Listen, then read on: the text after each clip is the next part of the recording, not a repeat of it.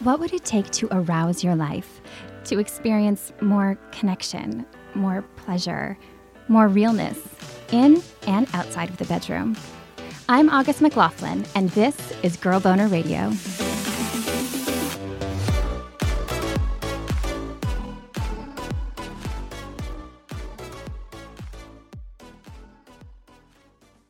I was so worried about that. I was so scared about that. Like, I've never had sex, they're going to run away. And I remember a friend of mine said, Well, I think the bigger thing that they'd be worried about is that you've never been in a romantic relationship. And I'm like, Well, th- oh, thanks for that. I'm chew on that for two years.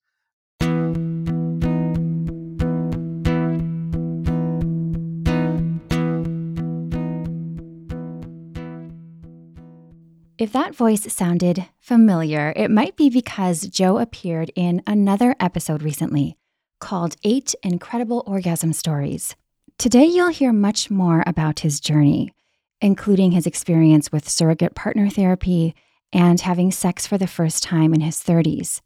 As a heads up, this episode does contain some mentions of an eating disorder. Please take care while listening.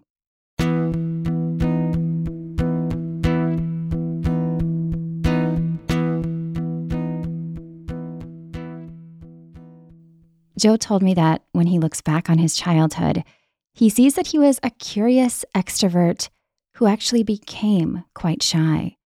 I've learned as an adult in my explorations and healing that I have a lot of openness and I'm a Leo, so there's a lot of wanting to perform, but also this desire to be of service. And I think as a kid, that got subsumed by the experiences. So, like, I was a lot more shy there's a certain amount of shyness to me, but I thought I was an introvert when I was a kid. But it turns out I was an extrovert that hadn't been given space to grow. I was fascinated about the world. I loved animals. I really enjoyed spending time with with the girls more.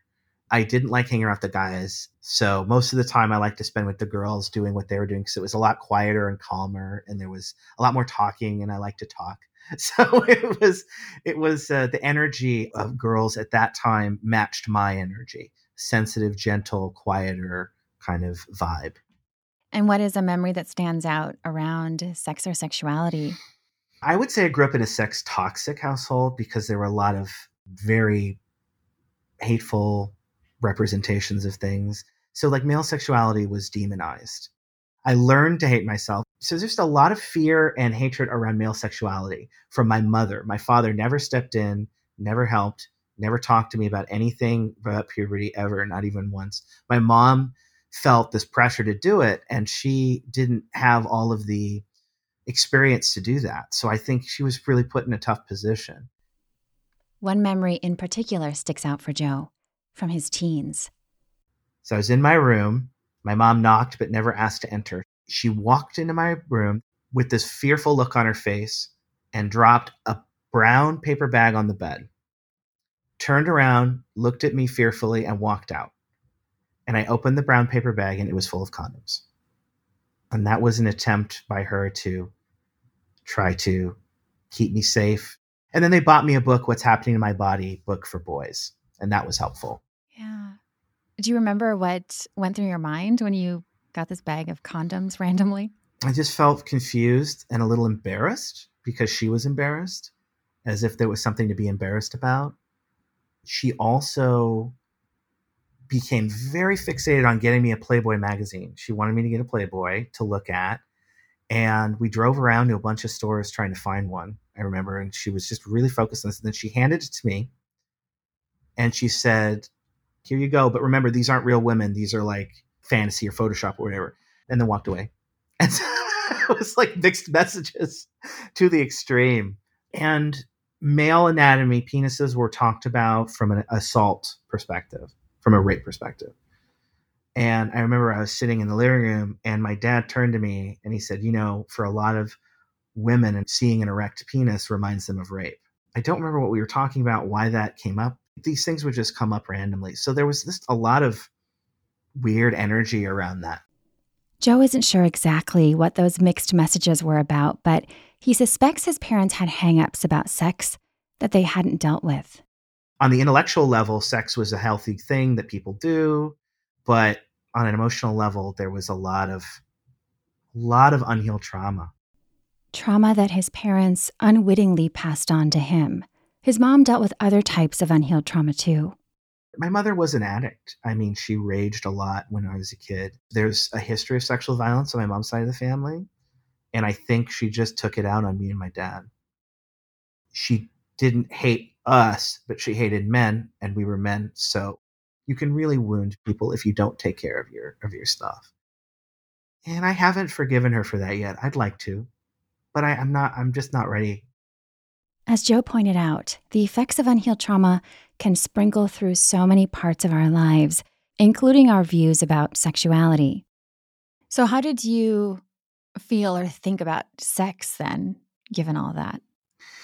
Like anyone else, I had sexual desire and I wanted to have sex, but I had this kind of created phobia against it. And I've always been a, a more anxious person. That's partly from childhood. I think I'm just genetically, I'm just more anxious. And so I internalize things, I take them in. So I think I took that in as I did not realize this until much later. In fact, probably two years ago at 35. But the fear stems from if I become sexual with a woman, I'm going to assault her. Then I'm going to turn into some monster, a real violent monster, and hurt someone. That really impacted his day to day life. Anytime he was in an elevator with a woman, just the two of them, for example, he'd stand as close as he could to the door so she could see him the whole time. As a woman, I could see appreciating that. But when those beliefs and behaviors go to an extreme, so I was constantly afraid to be around women, not because I was afraid of them, like I originally thought, because of my mother, but because I was afraid I was going to hurt them. It's good to think about those things and be considerate about them. But when you're fixated on it as some sort of, I have to keep other people safe from me because I'm a monster, it's not like a very healthy way to go through life. While Joe was grappling with confusing things he'd learned about sex and his growing fears around sexuality, another battle raged inside of him, a kind so many of us can relate to disordered eating and poor body image. On some level, he believed if I put a lot of weight on, if I'm fat, then I'm not attractive and people won't come near me. It's my armor that keeps me safe from intimacy. I knew I want intimacy, and it's now the feeling of desperately wanting it because of that lack of it for so long, not having it in my childhood, there was no emotional intimacy. If you had feelings, go in the other room and deal with it yourself. But I didn't have the tools to deal with it. So I think that the weight helped keep me safe. And that's why when I went into high school, I went on a very unhealthy diet, lost a lot of weight very quickly, and then I felt powerful. I felt attractive for the first time. And that is when Joe got into a relationship. Kind of. it was a high school relationship although by most people's standards, I guess I'd call it a middle school or junior high relationship. Emotionally, that's where we both were. It lasted about four months. We never dated. We just decided to be in a relationship and we saw each other at school. I didn't have a car. And it led to what Joe considers the first crystallizing moment in his experience with sexual and romantic anorexia, which is compulsively avoiding sexual and romantic activity. She called me up, my high school girlfriend, and offered sex. All I had to do was walk two miles. Now, 16 year old boy who's going through puberty and his girlfriend says, Come over and let's have sex. You would think that for most people that would be, oh, well, walk the two miles. Instead, I changed the subject, said goodbye, and hung up. Joe's sexual anorexia carried on through his 20s and into his mid 30s.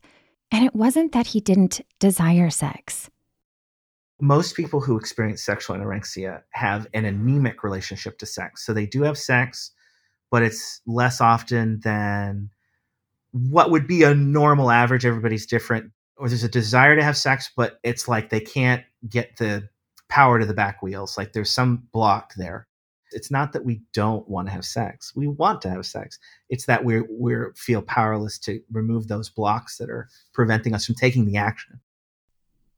Joe also talks about love addiction as part of his journey, which experts have various takes on as far as the terminology. You can learn more about those different takes in the episodes linked down in the show notes. Joe told me his sexual anorexia, quote, triggers into his love addiction, his fear of intimacy, and some compulsive behaviors around sex. For most people, it's going two or more years without a relationship, without some normal intervening cause, a death or some health issue or something that would be a reason not to date. So I was more severe. I don't know anyone that had my 20 years of nothing. So people have binges. It's a binge cycle. They deprive for a long time and then they binge. So my binges, maybe five times in those 20 years, I would masturbate in public. Now, I didn't want anyone to see me and I didn't look at anyone. I just would pull the seats down, cover the windows in my car, or whatever, and do it. And it felt like a command that I had to do. And I was forcing my body to do it, even though my body didn't want to. Later on, after seeking help, Joe realized what that was all about. My therapist said, You know, I think you were trying to be sexual with people, but didn't know how. So you just drive nearby people and do that. And it didn't just happen pulled over in his car. Bathroom stall one time, one time while I was driving on the freeway. I mean, it was just like while I was driving.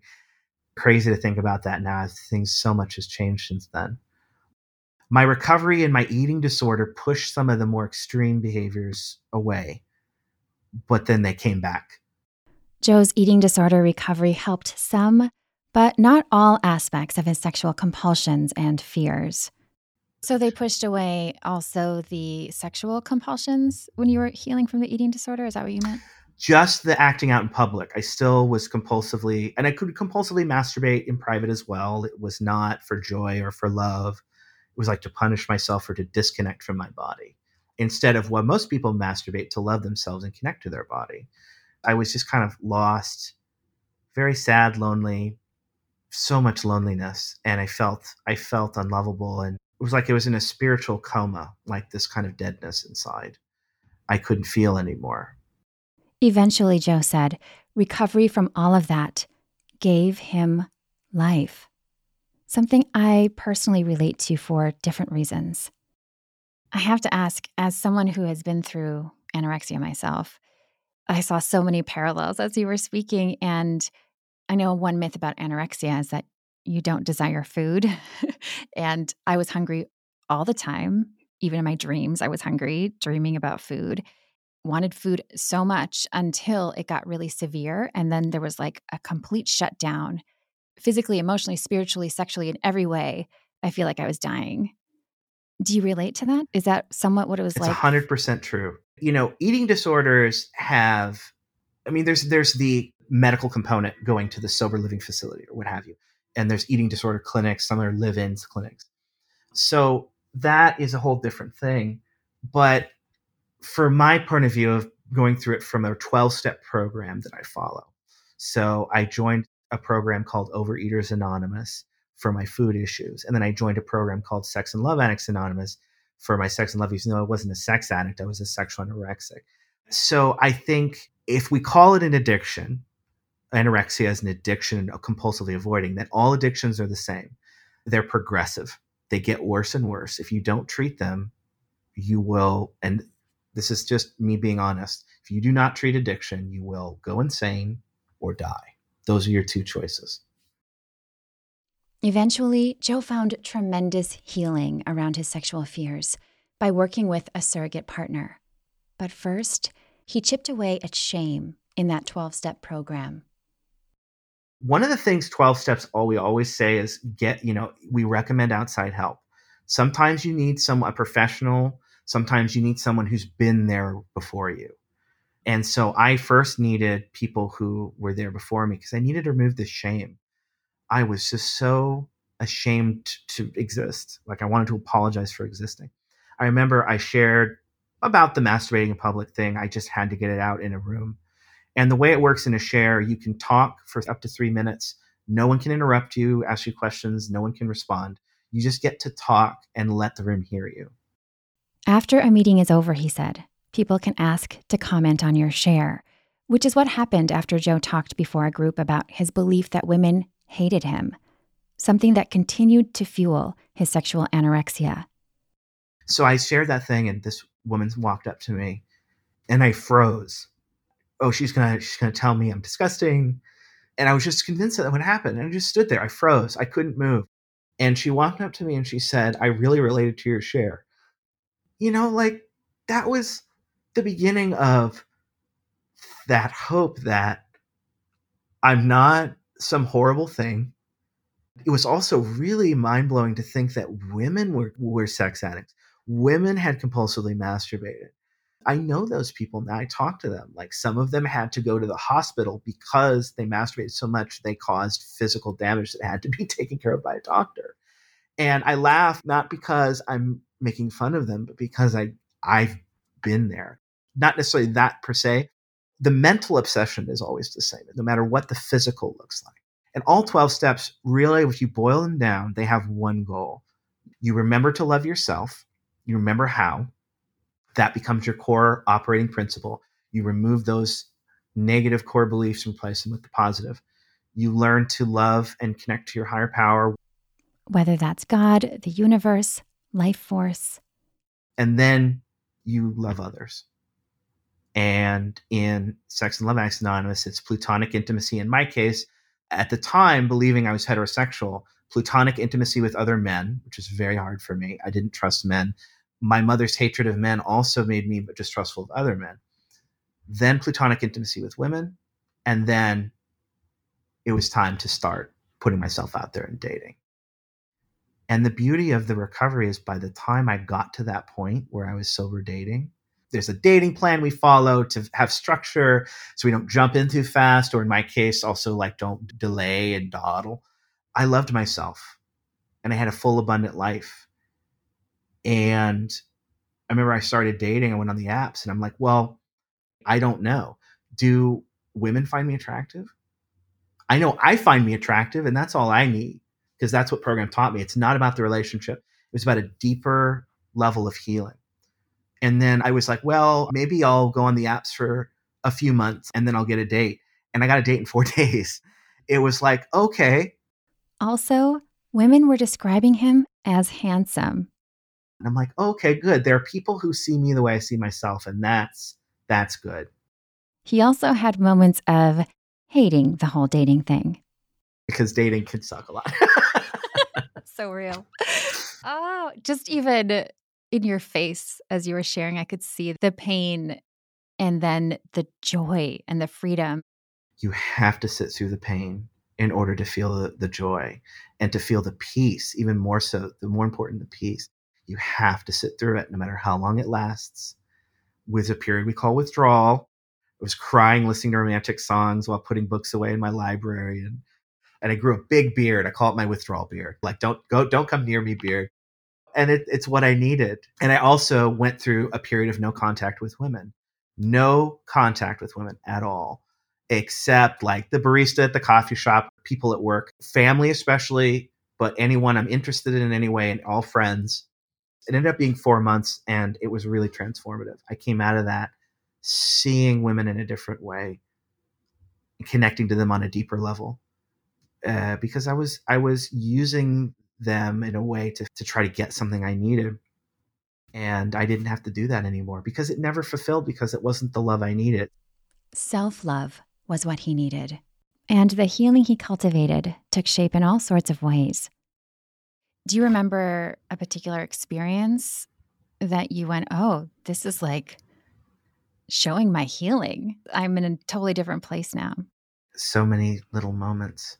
I think it's the concept of neutrality.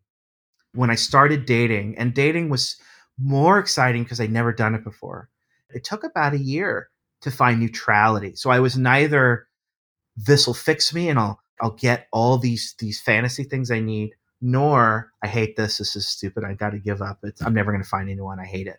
But in the middle of just like get up, eat breakfast, take a shower, get dressed, go to work, have a date, go home, and whenever that neutrality started to get lost, and knowing when those feelings to go do those behaviors that are unhealthy for me come back, or obsessing about a person or whatever, okay, what is the unmet need that I need to give myself here?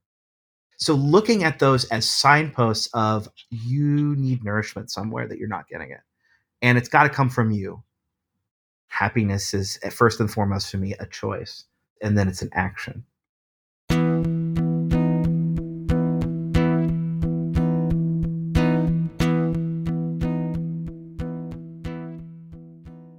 Did you know that sex toys can make orgasms last longer? They also make big O's more likely if you've struggled in that department. Whether you use a toy alone or with a partner, I highly recommend having at least one that you love. If you want to stock up on toys or your favorite lube, or get a really fancy designer one, you can get free, always discreet shipping on orders over $75 at The Pleasure Chest.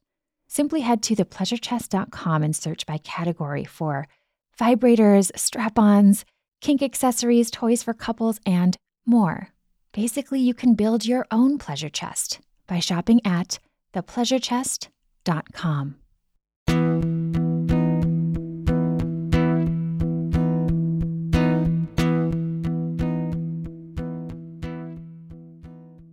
When Joe entered his recovery program at age 33, he had not only never dated, but he'd never had sex other than self pleasure. A year later, at 34, he started dating, the type he calls sober dating, and quickly he realized he needed more support around his sexual fears. The physical intimacy, the sexual intimacy, fears that were so overwhelming did not shift from sober dating. Like I needed something more to move past that. So when you'd be on, say, a date, how did you avoid sex? Did you tell people, I don't have sex, I haven't had sex yet? Or were there just like, you know, sabotage things you did without even realizing it? oh, I, there were imagine. times I wanted to burn things down. And there were there were times when I'm like, did I just insult this person's workplace? Like I'd have moments where I'm like, why did I say that? I was so worried about that. I was so scared about that. Like, I've never had sex. They're going to run away. I remember a friend of mine said, Well, I think the bigger thing that they'd be worried about is that you've never been in a romantic relationship. And I'm like, Well, th- oh, thanks for that. I'm chew on that for two years. You know, they weren't in programs. You know, I shouldn't have been going to them for that experience. I've learned to go to the right people with the right experience. I talked to my sponsor. He said, Just be honest with them. If they're not the person and they go away from that information, then that's what's meant to be and hearing that now and being in that being in a, a relationship that makes perfect sense and it feels better but it's hard to see that when you've never had one so to better navigate all of his fears about sex joe's sponsor recommended surrogate partner therapy at the time joe was taking a break from dating and caring for his parents both of whom had cancer my sponsor said why don't you try surrogate partner therapy where do I go from there? We live in a sex negative culture and people use those terms for sex work. I have nothing against sex work. I think it should be legal and unionized. But my way I'm programmed, I can't do things transactionally. It just doesn't feel right to me. So I just posted a meeting. Does anyone know where I can get this? And this friend of mine, she just sent me this place. And it was a sex therapy place. And and they work with surrogates and i met up and usually what they say is you spend a few months they evaluate and then they decide the therapist has to approve it.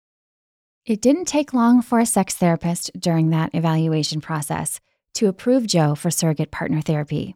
Halfway through the first session he said yeah that's what we're doing for you. Like he already knew like 20 years and you know okay we need to get past this. The therapist contacted an organization to help Joe get situated with a sex surrogate partner. Joe found a good fit and he didn't mind traveling a bit to get to them, and they connected remotely first. We met on Zoom, and I remember the first thing I noticed about them is I was so attracted to them right off the bat that I was intimidated. And of course, that voice in my head is like, well, if you're that attracted to them, there's no way they're interested in you. And they laid down the boundaries no contact outside the session. So we can't meet up as friends, can't do anything outside the sessions. No contact except a point, like even texting, emails, it has to all be about appointment scheduling only. And when all our clinical goals are reached, we break contact permanently. Those are the boundaries. I said, okay. And I wanted to play it cool. So she said, "Yeah, if you want to talk it over." I'm like, "Sure, I will. We'll talk it over." And she logged off, and I went, "Yes, now, please." as soon as she was logged off, I wanted to play it a little cool the first time. During their first in person meeting, they just talked.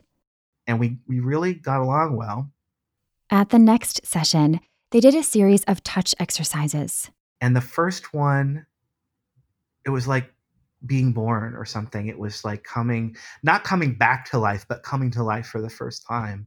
And it was just a hand caress. I went first. At that time, I was in my head about everything. So it was like I was choreographing the touch in my head.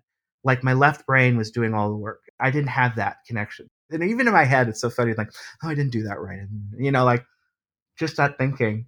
Then she caressed my hand. I mean this in the most literal way. I felt like I was being filled up for the first time. That sensual touch I never received before in my life, which is really, it makes me cry sometimes to think about being 35 and experiencing that for the first time. There was a, a huge sexual arousal that came from that, even though it was sensate. Uh, when I went to the bathroom, I realized that I had created a lot of like pre ejaculate. And I was like, oh, okay, and I started to learn my about my body when I get turned on. It's more about that than the erection for whatever reason. That comes later. And it's different every time because people are different. Gradually, after the caressing, they moved into other exercises. We were doing face caressing, head in each other's laps. And when she had her head in my lap and I was touching her face and she she said she didn't fall asleep, so maybe she was like almost there. Joe remembers taking a moment to look around and noticing that they were alone together in the office. I said the next session because I know I just needed some time to process. So I went the next session. I said, "You were really relaxed. You were really comfortable." And she said, "Yeah, I feel safe with you." No one had ever said that to me before, and I started to learn that far from being unsafe, that I was very safe, and I always give off a safe energy. People just come up to me and they they want to talk to me or they want to get to know me or this it's wonderful. But then i have to moderate my energy and not take it too much. So it's a balance. The exercises were moving toward the erotic phase where overtly sexual things would happen. Just before that began joe was led through a mirror exercise taking off clothes in front of a mirror if you had told me i could chew off my own arm and not have to do that exercise i'd have to think about it for a minute she would never tell me what we were going to do at the next session unless it was really low because she knows I'm a thinker and I'd spend the whole week obsessing about it. How am I going to do this? I would usually get to the session a half hour early. So I would park and I'd walk around and I'd do meditation and breathing exercises to try to calm down. And usually it just like my heart would still be racing. And it was just like, okay, well, once we get into the exercise, I'll calm down. And that was true. But she said, Do you want to do the um, the mirror exercise today? And I said, sure. But in the head, I'm like, fuck, I don't want to do this. Because even though logically it makes no sense whatsoever, I was convinced emotionally that as soon as I took off my clothes, she would just be like, please leave my office.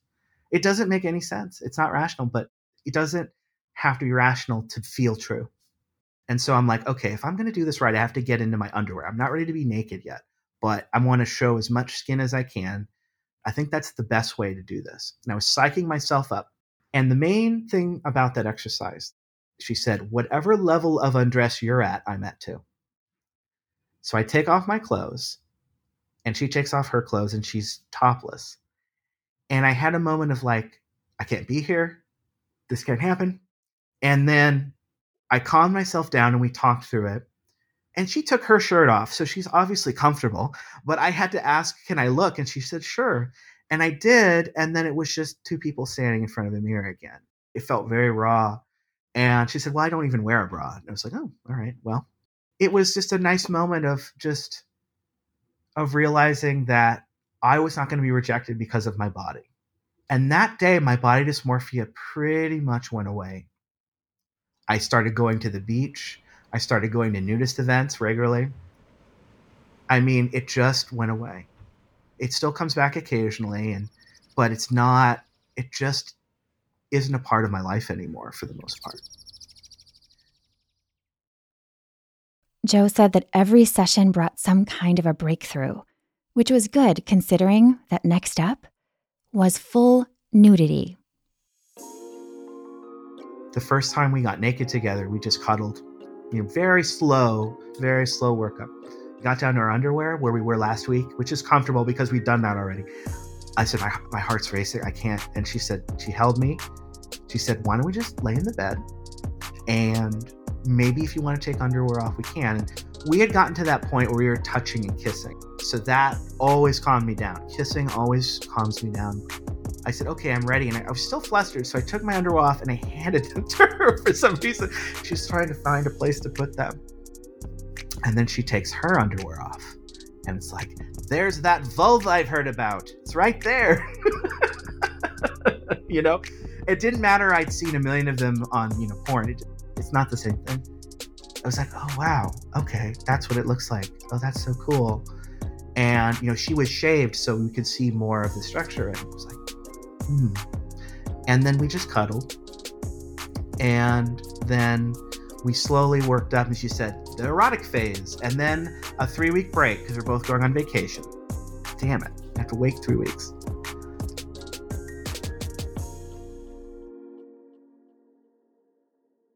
At the next session after that anticipation filled break, Joe received sexual touch for the very first time. And it just felt wonderful. I was almost going to orgasm because it was so intense the first time and we're both naked and i told her that like oh i'm close and she's like oh okay. So we learned how to deal with that sensitivity. She would have joe rate his arousal from 1 to 10 she would stimulate me for a little while and she'd go arousal scale and i'd say 7 she'd go okay. She'd back for a little bit. And then later on in the sessions arousal scale 4 the goal was to build up joe's tolerance so he could enjoy the slower arousal he wished for. The first thing was we did full body touching. It was just a very erotic, like full body rubbing and a light touch of the genitals. And then we went into first sexual touch. And then I said, Can I touch you? And she said, Sure, go explore. So I had my first fingering experience. Joe said he connected more to giving than receiving, and he still does. I'm working on that. I mean, I do love to receive, but I want to learn to that I deserve this. I get to just be here and let them do their thing. This is okay. I remember just watching first I did a little clitoral stimulation with the circles and then I did the fingering and just watching her face and just like the pleasure and those wonderful pre-orgasmic little jolts, those little shivers. During the second erotic session, they did the same thing. And in the moment while I was doing that, she taught me a technique and she turned to me and she said, You're really good at that. And that was just like, I'm good at something sexual. I'm good at it. And I was like 100 feet tall. She doesn't blow smoke. My brain can't go to that to match that old worldview. No more telling himself he wasn't worthy or good enough for sex. After the fingering exercises, they moved on to oral sex. So we did the routine. I'd wait in the waiting room. She'd open the door. We'd hug. We'd make out for a while, which is nice way to start. And it always calmed me down, and it was it was really nice. And then sit on the couch. How was your day? A little chit chat. Then go to the bed, fold out the bed, take off clothes. So you know we're doing foreplay, and then she turns to me and she says, "How about a blowjob?" As if this big moment in my life finally it's like would you like a cup of coffee? You know it was so casual in that moment. And the experience itself was far more intense than even the darkest roast coffee. First of all her technique was flawless it was amazing but emotionally spiritually there's a lot of turmoil. On one side there's the pleasure and the oh my god i'm i'm having this moment that third eyeing and joy and a sense of healing happening. And then depression, anger, fear, sadness. All these feelings started coming up, and it was like this maelstrom. And my brain said, This is too much. We're going to disassociate now. And I fought, like staying on a bucking bull, just fighting, fighting to stay present. I'd get a little fuzzy, I'd come back in, a little fuzzy, come back in. Remember that 1 to 10 arousal scale they were using?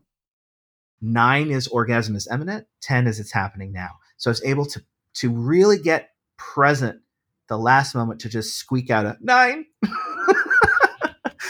and because we used protection, she was able to continue oral while the orgasm was happening to stretch it out. And she knew just when that pleasure period to that neutral period to when it's uncomfortable. Like right in the neutral period, she stopped. Amazing. I wanted to be lying there in joy and happiness. That's what I wanted. In reality, I had a lot of sadness. And then I got mad at myself for being sad. Later on, Joe called his sponsor. She said, How was that? And I wanted to tell her how amazing it was. But we also have to tell the truth in the session. So I said, I just feel sad and I don't know why. She said, Well, maybe that's because of all the years that you could have been doing this. I'm like, This is too much. If this is what sex is, like, I can't do this again. I can't do this. She said, I think you value recovery, so you'll go back. The second time I got a blowjob, it was peaceful, blissful, just floating down a river. After practicing oral a few times, it was time for intercourse. And that was a big hurdle. There's so much pressure around intercourse, right? Societies. You got to have intercourse. That's what sex is. So we're having, we're doing oral, and she said, Can I try something different? I said, Sure. And she said, Can I straddle you? You would think I know what that meant. I had no idea what she meant. And then she literally she grabbed my penis and pointed at it and pointed at her crotch and I'm like, "Oh, yes, please." Seconds of just really wonderful play and then something I don't feel anything and what I learned is I had this fear of engulfment. But also penetrating for me is also very intimate. You're putting another part of your body inside someone else. And she's like, is it fear of the vagina? Is it, what is it? Fear of engulfment? I think it's engulfment. So I want to recommend this exercise to people who have that, something called quiet penetration.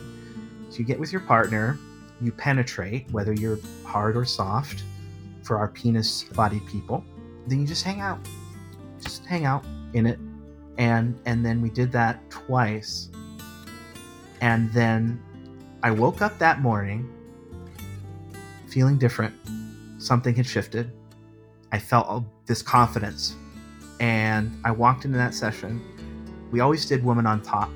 I think that felt less overwhelming for me. Missionary face to face, a little intimidating. I wasn't taking the lead. I wasn't being the dominant one. And I said something I'm, I'm still very comfortable being the submissive one. She said, Do you want to move now? I said, Yes. So she got on top of me and she went to town on me. I was to say, like, I felt like my penis was a, a ping pong ball in a dryer. it's like, the stimulation was incredible because she's like, if I can just get him to have an orgasm before, like, we'll get past it. It's mental and emotional. Around the same time, Joe explored these experiences in his audio journal. And I had periods where I was, where I was just weeping, like, I'm never going to get past this. Oh my God. I listen to those now and I just kind of laugh and smile. I had my first orgasm inside of another person. And that day, expecting the hallmark movie moment, the crying, you know, the big thing, just laying down with a grin on my face, just a quiet happiness. It's like I did it. And that was the last new thing we did. And then for three glorious months, we just practiced all of that stuff. Then Joe realized they hadn't practiced him going down on her. I said, wait a minute. We haven't practiced oral the other way. It's very important. I want to learn that. I want to try it on somebody who, you know, is safe and I can I can experiment. And we get up to the moment we're using a dental dam. We always use barriers, no exceptions for everything. So I'm about to do it and I go, you know, I fantasized about doing this for so long. What if I don't like it? Like, what if I hate it? Because that would suck. As it turned out, I loved it. It was just the most wonderful thing she was like, I like G spot and clitoral stimulation simultaneously. Okay, so we're doing that. And I'm feeling her contracting on my finger. And it's just a wonderful experience. When it was time for Joe to wrap up, she let him know. She would just be like, okay, well, that's good. You know, she would just break because I'm, I'm the focus, right? But I still am like, I had no idea she had an orgasm or not. And I had to ask. And I said, Did you come? She said, Oh, no, I said, Oh, okay. She said, I need at least 20 minutes of stimulation. They just didn't have time for that. Each session lasted an hour, and they had a lot of ground to cover, a lot to talk about. And that work very much paid off. We worked through my issues. I got very comfortable with all of these things. And then she said, Okay, well, you've reached all your clinical goals. And I remember she was kneeling next to me naked because we just had sex. And she said, It's time for the closure sessions. And it didn't really register. And I think that's because I didn't want to be obsessed with this idea of having sex, even though that is what I needed the act of sex to get past it. I had to take each session as it came. So I really prayed about just take each session as it comes. So I wasn't consciously thinking about the progress, where we've come from. I couldn't be in that place. I needed to be present. As it turned out, they would have two closure sessions. And on the second, like, this is the last one? She said, Yes, this is the last. Oh, right. Okay. All right. She said, Do you want resources first or sex first? Like, let's do the talking part and then let's just get into it. So we practiced three positions person superior, let's say, for gender neutral, missionary, and doggy style. Joe also asked to work on his longer lasting arousal one more time. And so I had an orgasm. We were lying there and we could have cuddled for a little bit longer, but I said, I want to give oral to you. She's like, sure. You know, she's like, great. So I did. After he was done, they got dressed. It took me a while to get my clothes on because I, I just was watching her dress and I wanted to see it last time. And I could sense her discomfort because this is probably the part of, I imagine, doing this job that is the worst part. I had written her an email that I sent right before the session so that I could just kind of give her in words something edited. And I think it might be a little over the top. I don't know. It might be a little too much, but I, I tried and I wanted to tell her how grateful I was. I also wanted to tell her, you're really good at this. Keep doing this job as long as it serves you. And that I'll never forget her and she'll always be my friend. And just like a goodbye email it was really hard because I could tell that she she had to push it along. And I remember she said, "We have to wrap this up." It hurt a little to hear, but I also understood. My therapist recommended I get her a gift. I said, "Is that appropriate?" I'm not sure if that's. He said, "Just get her something." And she loved dogs, so I got her a stuffed dog. It was weighted like a real dog. It heated like a real dog, and it also had essential oils. That part made Joe laugh. What dog smells like essential oils? Anyway, he gave her the dog and still felt like they weren't quite done. I said, I just, I feel like I want to say something more. She said, It's all been said. And there are things she could not say. She was not allowed to say. So, like when we came back from the break, I said, I missed you. And she said, Thanks. It's good to be back. Like, Thanks. What is that supposed to mean? And my, and my therapist like, She can't say, I missed you too. Because then she's acknowledging that she's thinking about you outside the sessions. Like, oh, okay, that's true those boundaries I felt in an inner like chafing against them, but I had to remind myself like this is practice and you will get those fulfillment like later in a full relationship. So I gave her a big hug and I said, I know you can't say it back, but I'm really going to miss you. And I said it again. And she just made this noise, this really sad noise. So she was acknowledging and kind of reciprocating in a way without saying the words. And then I walked out the door. I said, Have a good life you too. And she shut the door. And I remember I was walking around the hallway, this hallway I'd been going through for six months. And then we both were starting to cry. And I left, went down the hallway, went down the elevator, and left left the building. And it's been 17 months now, 18 months since then. And I'm still like, am I still grieving or I'm not I'm not not over it. Like it's not like I'm stuck but it's really painful sometimes. One thing that I remember at the very beginning when we talked about in, in the Zoom before we even met in person, she said, You know, I have to break contact permanently. And I went, Wow. And she said, Yeah, I cry sometimes, my clients.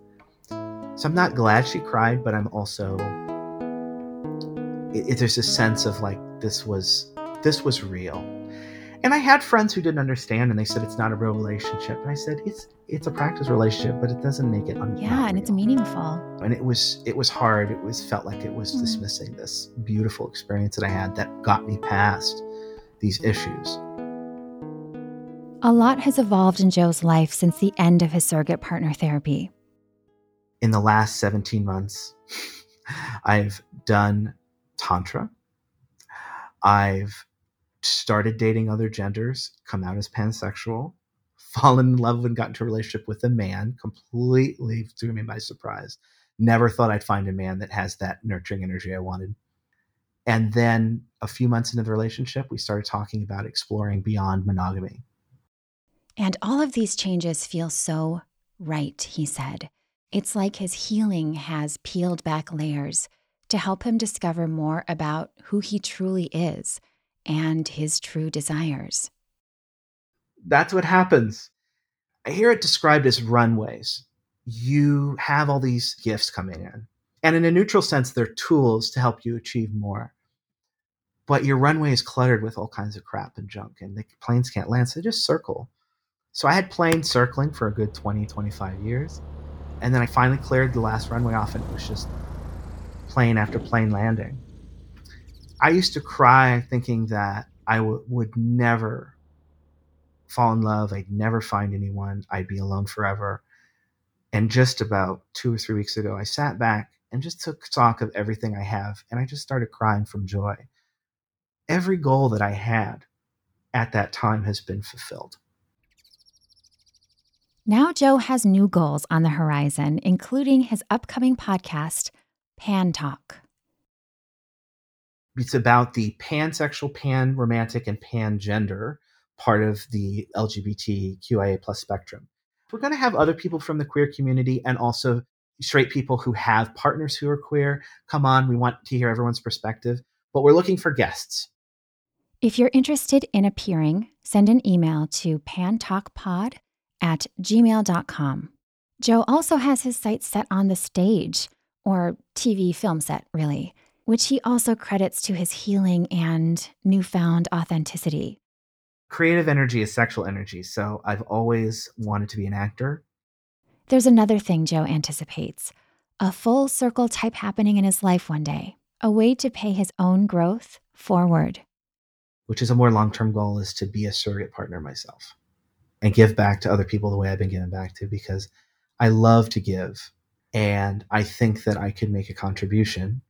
Especially given the need for surrogate partners with a pansexual focus, he said, and the higher levels of sexual trauma in the queer community. Related to his journey, Joe wanted to leave you with this advice. As you have these healing moments, share your story because you never know who's going to hear what they need to hear at that moment. And I've had that experience many times sharing my story. People hear their story and mine and go, oh my God, there's a way out. This person got out, and there's a path, and here's the path. Whether or not that's the right path for you, he said, it's really about taking action and trusting that things can go where they need to. Joe also shared some practical advice for folks wanting to last longer or have more arousal before orgasm during sex. If you are a penis body individual, you can do Kegels. Kegels are exercises that flex and strengthen your pelvic floor. That will actually build up physiological control. If I was getting too close, I would do a Kegel and it would kick me back lower into the cycle so I could have a little bit more time. Joe also shared some thoughts for anyone who might feel insecure about their penis size. And I think it really applies to most body parts and characteristics. Say you feel self conscious about your belly or your breast size or your wrinkles. Joe offered this reality check there is someone out there for everyone. We always get really scared of size. And no matter what you think, it really doesn't matter. And most people, whatever their gender, really don't care about size. Some do, most don't. And so it's not worth worrying about. If you have a physical trait that's unique or less common in your circles, for example, an uncircumcised penis, or as Joe described his, au naturel, use positive words to describe them something he learned from a partner who asked him, What if it's exotic? So the phrase that was coined that day was uh, exotic dick. I'm like, yeah, I have, an exotic dick. I even have a partner now who is attracted to uncircumcised. So these things hold you back. They're not real. Let's say, for argument's sake, the worst happens and somebody rejects you for any of these reasons. They're not fucking worth it. Finally, know that healing and growth in your sexuality it takes as long as it takes. I've met people who lost their virginity a lot later than me. You know, it's just take one small step today about whatever it is that you're working on, and you never know where that's going to lead. For me, things don't always work out exactly the way I want them to. What I need shows up for me. And if I'm in abundance, then I'm not spending my life searching for fulfillment other places that's never going to fulfill me. I can just be here, right here, right now. And that's where happiness lives, right here, right now, inside us.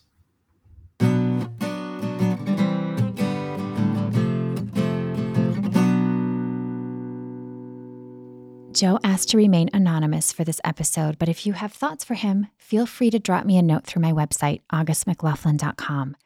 And if you are enjoying Girl Boner Radio, I would so appreciate it if you would post a rating and review and let your friends know about it. Thank you so much for listening.